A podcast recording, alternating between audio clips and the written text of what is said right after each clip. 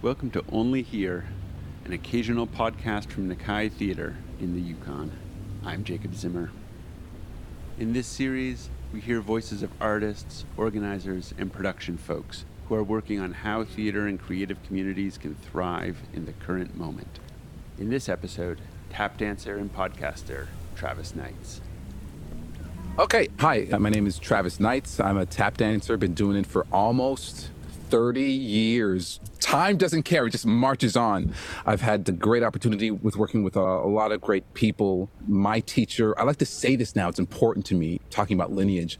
My teacher is Ethel Bruneau. She comes from Harlem, New York, and she was taught by her teacher, Mary Bruce, who originally comes from Chicago. So you get like a lineage of where my perspective on the dance comes from. And I think the culturally that's going to come into play within this conversation. I'm originally from Montreal, Quebec. Ethel moved to Montreal back when it was Montreal. Like it was Montreal was a, a, hub for entertainment and theater and dance, specifically music. Ugh. And Ethel moved to Montreal in the 50s and stayed and worked until she had kids and then she transitioned into teaching, which lucky for me. So by the time 1993 comes around, I'm in a very fortunate position to be taught by this masterful tap dancer. I was just a nerd for the form. I saw Gregory Hines tap dance in the movie Tap.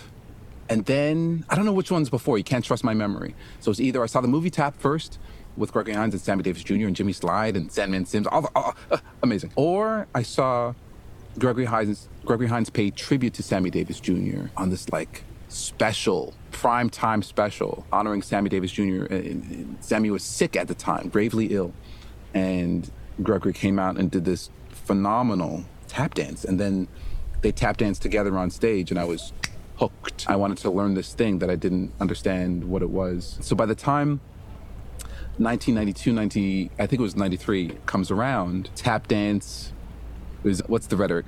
It's a dying art form. It's wholly misunderstood. Absolutely to this day is misunderstood. We'll talk about that later, maybe if I want to get into trouble. But because it's consistently characterized as a dying art form, there's a resurgence that's happened. So the tap dance, the movie Tap acted or served as a resurgence for the form. In 93, there were a few Broadway shows that served as a resurgence for the form. 95, 96. People get mixed up with Riverdance as tap. That's Irish. but but at the same time, Tap Dogs comes out, bringing the noise, bringing the funk comes out on Broadway and revolutionizes the form, reclaims the form in a hmm. certain way. But all of these instances, black and blue, all these instances of these successful shows are characterized as a resurgence of the form, but it never quite catches fire. And I just think it's poor storytelling. Mm-hmm. 96, Gregory Hines comes. This shouldn't happen, but the universe is generous sometimes. A lot of times, often, always. 96, Gregory Hines comes to the Montreal Jazz Festival. And he's a he was a generous person towards the end of his set Uh, he invited all the tap dancers up on stage that were in the. Uh, my mother did this, and uh, uh, I, I went up and did a thing that I stole from his movie Tap, and he said, "Wait." Then asked me to continue, and then we did a little thing together. It was great to meet him because I was young and adorable. I was so adorable, and my voice hadn't cracked yet.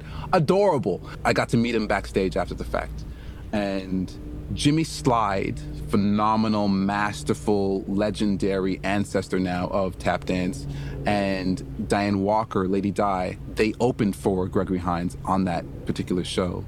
And Dianne Walker took me and my mother inside and she said, Hey, y'all need to come to the States. We have these tap dance festivals, and I think it would be transformative for your son to be exposed to, quite frankly, male dancers. Because up until then, I'm the typical male, solo male in, in the class.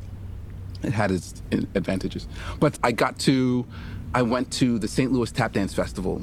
And that's really when I understood that funk, that secret sauce that I had gotten glimpses of, but I, it was just wafting in the space, learning from these masterful teachers, but also the students as well. Because we'd be in the class learning these I'm salivating right now. We'd be in the class learning these steps, learning these rhythms that are just rich and hyperlinked to jazz music, the jazz era. Anyways, but after class, the students would just hang around and we'd hang around each other and just connect. Completely different walks of life, completely different interests, aside from this one specific form. We connected. And so the conversation was as nerdy as can get.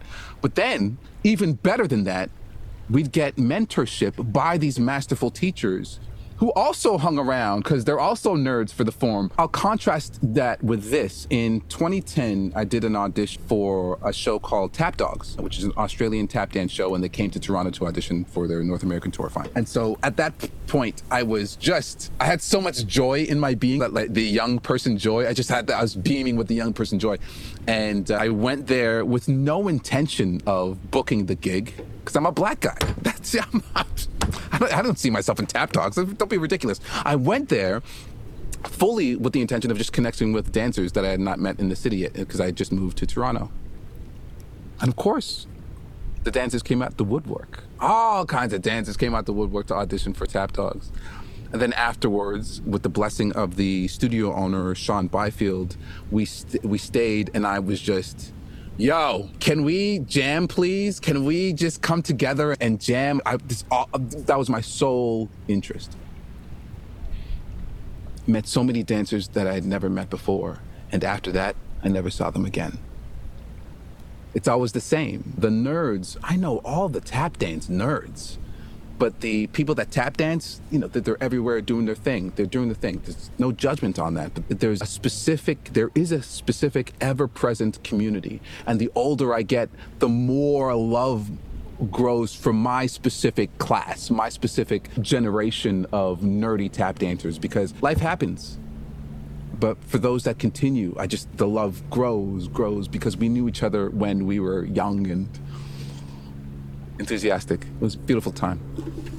Yeah, the the tension. There's all kinds of different tensions. When I was gr- growing up, it was my teacher called it Broadway tap and hoofing. I even think that is inaccurate description today because Black and Blue was on Broadway, Bringing the Noise, Bringing the Funk was on Broadway, Sophisticated Ladies was on Broadway. There's a lot of phenomenal hoofing on Broadway. But I, it, the nuance of what my teacher was telling me is remains. I understand what she meant and she means. But today, how do you how do we I'm trying to avoid this topic. Because it's so painful, it's so hard because there's so many things to talk about. Today, the tension that I feel and can't avoid, even though it right live in front of you, I'm trying to avoid it. The tension is uh, racial, and I think more specifically, more accurately, the tension is cultural. Racial, I think, is is the lie. It's it's flashy. It, it's like magic. Like people lose their minds when race comes up.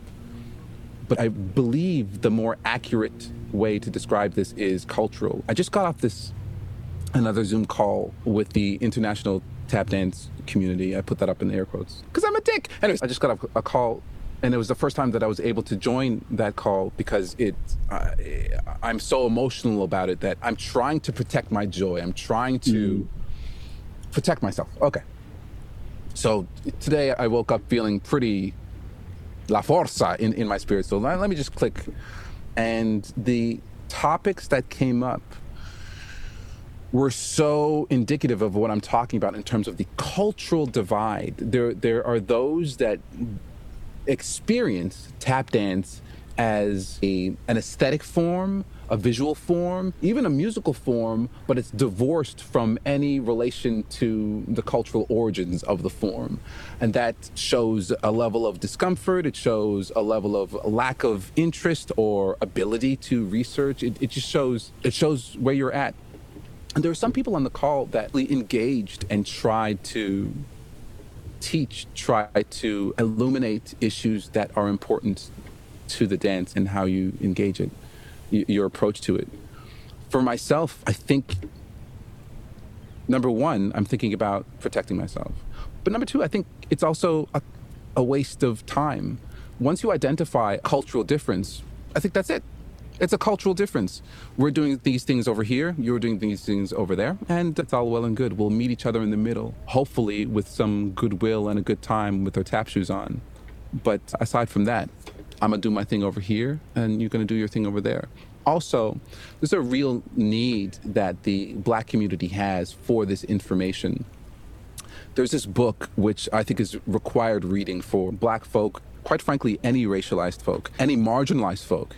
Um, but it's through the lens of black people. It's called The Miseducation of the Negro. And it completely lays out what has happened and what needs to happen. Written in 1932, I believe, by Carter G. Woodson. Phenomenal book. But in the book, he talks about what happened then, which is happening now. So you have black people that come from an impoverished environment and then they seek higher education.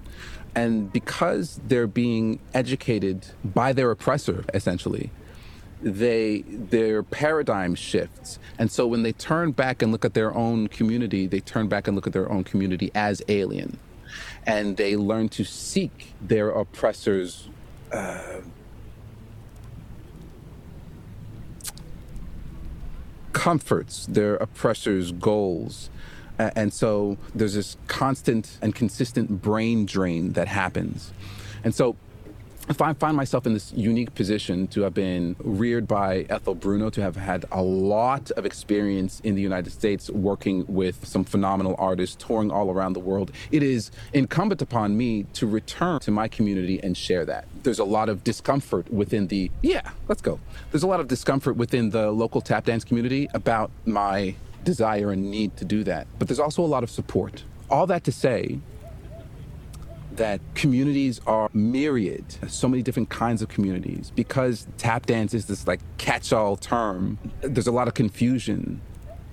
But the more you know, the more you know, oh, I'm interested in this specific thing, go for it. And if there's no community, make it. In 2017, from 2017 to 2019, or was it 2018 to 2020? Don't trust me with dates. I, uh, with the help of Christian Padlaka and Jenna Marie, we created our own community.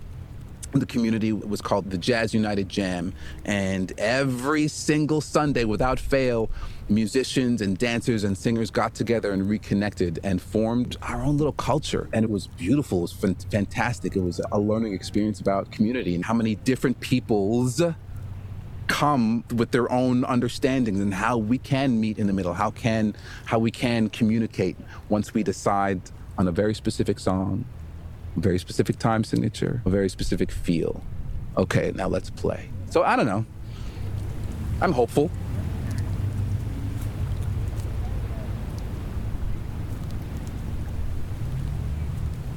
the, what makes a jam great is when the spirit is in the room. There's a certain openness that's required, and even when the spirit's in the room and there's people like this, they automatically mm. tend to open up. Is it a safe space? That doesn't necessarily make a great jam if it's a safe space, meaning that you're not going to get criticized for your approach or anything like.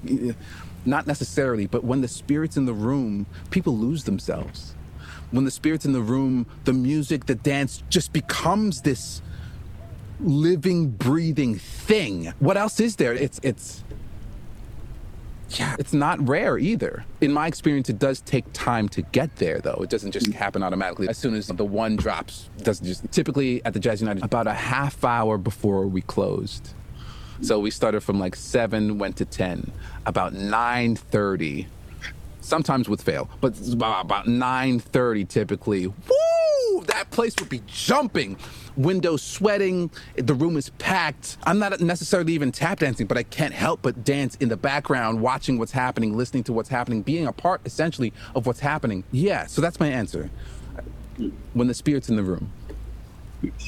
I think practice. So it's it's one thing to practice so that you become proficient at steps, at movements, at aesthetics, at ways of doing things. Even to practice in order to be able to jam better, be able to communicate musically better. It's all practice. But really, for me, the goal of practicing is so that when the spirit's in the room, I don't get in the way. So when the spirit's in the room and I'm uh, strongly encouraged to, to do something specific, I'm able to reach it and not miss it. I'm not, I don't, I'm not gonna miss the sound. I'm not gonna be too winded. And no, when the spirit's in the room, it's worth, that's, it's worth all the days and nights when I wake up and go, oh, I suck. But I'm gonna work to get better. And when the spirit's in the room, it's so life affirming. This is quite the teaching. Day one of tap class with Ethel Bruneau, she says, We steal steps. In this room, we steal steps, but we always pay homage. We always reference, we always acknowledge that. And that's, she said, that's how the dance moves forward. It, we're, we she said uh, it was frustrating up until very recently. I'm a slow bloomer. She said, uh, You ain't gonna create nothing. It's all been done before. So, what? So then why am I here? It's all been done before. Uh, but you are new. And that's where style comes in, your personal style. So it is, I met someone, for example, Oscar Peterson has a much better story of this, but keeping it with tap. I met someone who studied and studied Jimmy Slyde, just studied these tapes, and probably even met Jimmy and just studied. And their form, their aesthetic, their style was Jimmy Slyde. And I think that's a it's a beautiful ode to that master. It's a beautiful display of this person's love for that master. But my teacher Ethel would have slapped me six ways from Sunday. What are you doing? Jimmy's already done the thing. What are, who are you? Who are you? And even though stealing is a part of tap dance culture, not even talking about appropriation, that's let's just, but stealing, even though stealing is a part of tap dance culture, the whole point is to, the whole point of the practice is to figure out who you are. Who are you? know, that's why we, that's why we toil and shed on the wood so that when we meet each other in person, whether another dancer or musician or singer, we can connect as ourselves to this old jazz standard or create something new together. We, the option, the world is open. It's a beautiful thing. I remember I used to live in Austin, Texas. There's this uh, musician, singer, songwriter. Her name is Datri Bean, and had the good pleasure of working with her tapathetically while she's singing and playing, but also had the great pleasure of just enjoying her music. So this particular night, it was date night. Went out with my now wife Tanya to see her perform. It was outdoors. Austin, summertime, it's always summer in Austin, even when it's winter, with all due respect. So we're outside and she's playing in front of us. And the background is this body of water. And the moon was out. So you couldn't see that many stars. Also, we're in the city, so you can't see that many, star- many stars, anyways. But it was a beautiful, scenic moment. And she sang the perfect song that had me in tears. At the end of the day, I know that all I want is to connect and to feel what the artist is trying to give. It's a beautiful gift to receive and to give. I say that to say that when it comes to all the doodads and gizmos, great. Can you make me feel? Apathetically, I'm still like fighting with my teacher and a lot of the elders. Oh, it's all been done. I I fundamentally disagree. If you go back in time, tap dance is born before jazz, which isn't saying much because it's always connected with music and jazz is now this big catch-all term for a bunch of different things that are that have happened. So when you go back to Bill Bojangles Robinson and look at how he's dancing and the music that he's dancing to, it makes perfect sense. It fits, it's right in. It's this, he described it, his style as what he does is he rags his taps. And at the time, ragtime was the thing. And then directly after him, the generation after him, there's this genius named John Bubbles who tap dances with bebop phrasing before bebop's a thing. And then less than a decade after John Bubbles, is at its height. Bebop is very much a thing, but in a time frame, in a time period when you can't press play, all the communities together, the musicians, the dancers, the singers, the visual artists, the poets, they're all, all it's all a mélange. Alors, it's, it's um, easy to understand the influence of the tap dancer on the cultural landscape, in the cultural landscape. And you go forward into time. So you, you go from ragtime to swing era to bebop to post bop. Cut to 1996 or 95, I'm sorry. Here comes Savion Glover and Gang in a show directed by George C. Wolfe called Bring In the Noise, Bring In the Funk. We go from this political we go from this political aesthetic of this class act, this Coles and Atkins class act. I say political aesthetic of suit and tie because at the time black people needed to prove their humanity to the power structure, to the social structure. But cut to 1995, and you have Savion Glover and gang dreadlocks and jeans and rip this and just uh and reclaiming the form, reclaiming their humanity and not having to prove anything to anyone. Like, oh, it is it is what it is. And that show fundamentally changed the dance. It changed the aesthetic, it changed the approach. And the trick is with the further we go into time, is that you have to, for the young dancers or anything that you do, it it would benefit you to understand where things come from, the lineage and the progression, so that you understand that even though you learned this craft at this point in time, that doesn't mean you necessarily have access to all that came before in terms of your ability to do the thing. But the more you research, the more you go, oh, and you understand. It's just bananas how much there is that I have to learn. So all that to say is that innovation, the the relationship, I won't say tension. I think it's tension if it doesn't work. But the relationship between innovation and tradition is very important. When I dance, I envision and sometimes, depending on the show, ephemeral artifacts, certainly, I welcome the ancestors in the room as a way to thank them. Hey, hopefully you enjoy what I'm doing. Thank you, because I wouldn't be doing this without you. And I'm trying to move forward. For example, in the live version of Ephemeral Artifacts, which we are working with this vibro tactile technology that uh, we used to create accessibility for the deaf and hard of hearing. We had belts that we gave out to the audience, and every time I tapped on the surface, there'd be this vibration that mm. they can feel through the belts. But in, in doing that, we learned that, oh, this is great for the deaf and hard of hearing, but really, everyone could benefit from this technology. I'm, I have it right here, actually. Hold on. It's, yeah, anyways, I'm, I want to play more with it because as a human being, my life has been changed by shows, by film, by music that has just connected with me enough. If I can figure out a way to connect even more, give you more of that sense that we are not alone. Not only are we not alone, but we can understand each other in this moment. Even though you're crying, in this moment, life is, and you don't listen, you don't need to cry necessarily. Maybe it's pure joy. I don't know why I go there. It's because I love Radiohead. Anyways, but the, in this moment, you know, we're connected. So yeah, that's all. we got there. Malcolm Gladwell has this book you're probably aware of. It's called uh, Outliers. It's this the mm-hmm. untold story of success, and I think it's a good launching point for people that are interested in this topic of genius, of success, of people that break through, not spontaneous. Having said that, Savion Glover was in a unique position. I have a podcast, as you can tell by my joy of talking, but uh, I interview tap dancers and people around tap dance.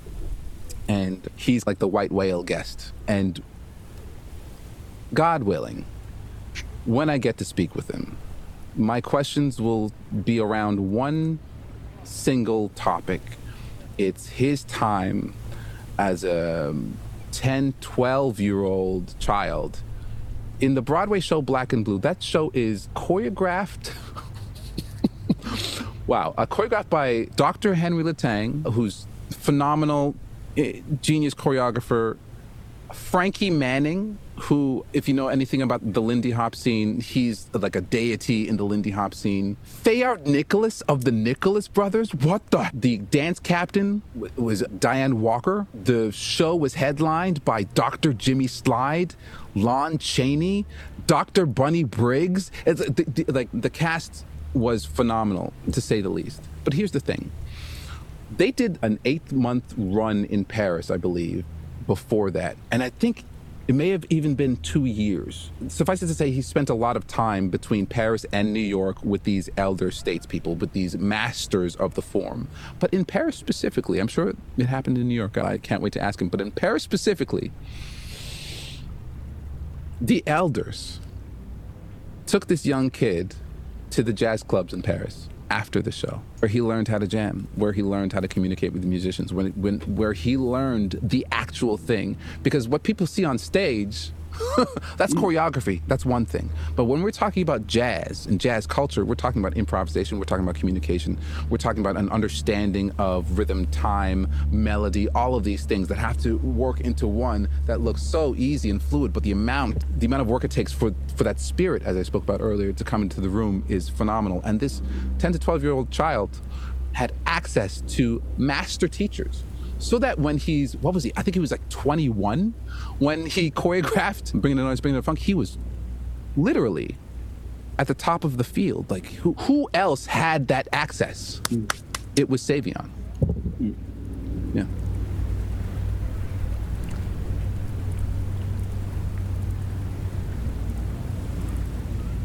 Sure. There's one thing. Like I, I encourage, I encourage everyone listening to engage with a scene. If there is no scene, then create one for yourself. There's something specifically that's happened within tap dance and happening where once upon a time, before the internet, you can tell Los Angeles dancer from a Chicago dancer, from a New York dancer, from a Montreal dancer, from a because we're all in these like regional pockets and the funk the philadelphia flavor was very specific and thick and you celebrated that difference but now that we all have access to each other now with youtube and all the zooms it's like it's all bleeding into each other which is which has its pros and cons but i, I don't know because uh, my teacher taught me about how important style was your own personal style, your own personal approach.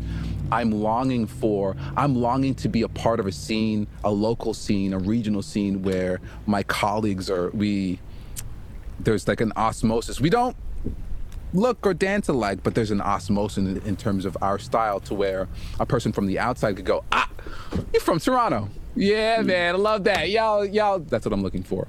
But aside from that, more importantly than that, community is life affirming. It, it gets lonely. There's enough alone time uh, on, on the wood that I have practicing, but community is life affirming. When I do manage to have a good state of mind and go out in a boot, I do value that time with my people on the wood, the weirdos in tap shoes as we sniff out musicians to play with. Community is important. Let's not forget that in the age of social media. Thanks very much for listening. You can find out more at nakaitheater.com slash podcast, where there's links and transcriptions. Thanks to the Government of Canada through the Department of Heritage for funding this cycle of the podcast in which we discuss how to be together and thrive as live performance makers. Stay well.